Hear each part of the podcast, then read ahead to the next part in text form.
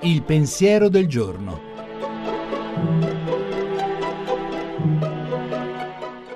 In studio Gianni Valente, redattore dell'agenzia Fides.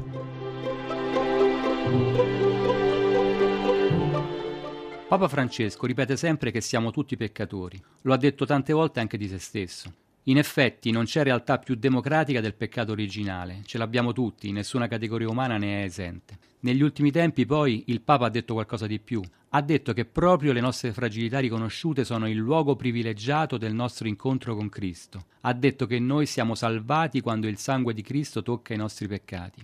Riviene in mente l'immagine usata dal poeta francese Charles Peguy, morto proprio cento anni fa da soldato all'inizio della Grande Guerra. Peggy diceva che i peccati sono come delle fenditure nell'armatura, come ferite nella corazza che ognuno cerca di costruirsi con le sue abitudini e la sua immagine pubblica. Ma proprio attraverso quelle fenditure la grazia può penetrare anche nei cuori più induriti.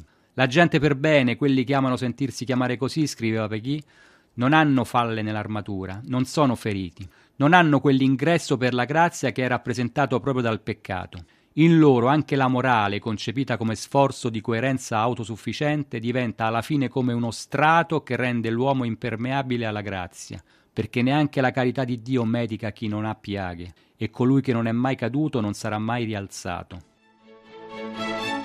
La trasmissione si può riascoltare e scaricare in podcast dal sito pensierodelgiorno.rai.it.